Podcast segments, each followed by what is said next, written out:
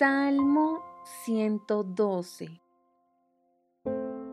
Alabado sea el Señor, qué felices son los que temen al Señor y se deleitan en obedecer sus mandatos. Sus hijos tendrán éxito en todas partes, toda una generación de justos será bendecida.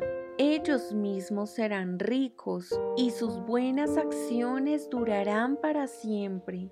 La luz brilla en la oscuridad para los justos. Son generosos, compasivos y rectos. Les va bien a los que prestan dinero con generosidad y manejan sus negocios equitativamente.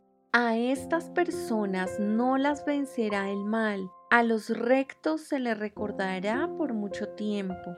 Ellos no tienen miedo de malas noticias, confían plenamente en que el Señor los cuidará, tienen confianza y viven sin temor y pueden enfrentar triunfantes a sus enemigos comparten con libertad y dan con generosidad a los necesitados. Sus buenas acciones serán recordadas para siempre.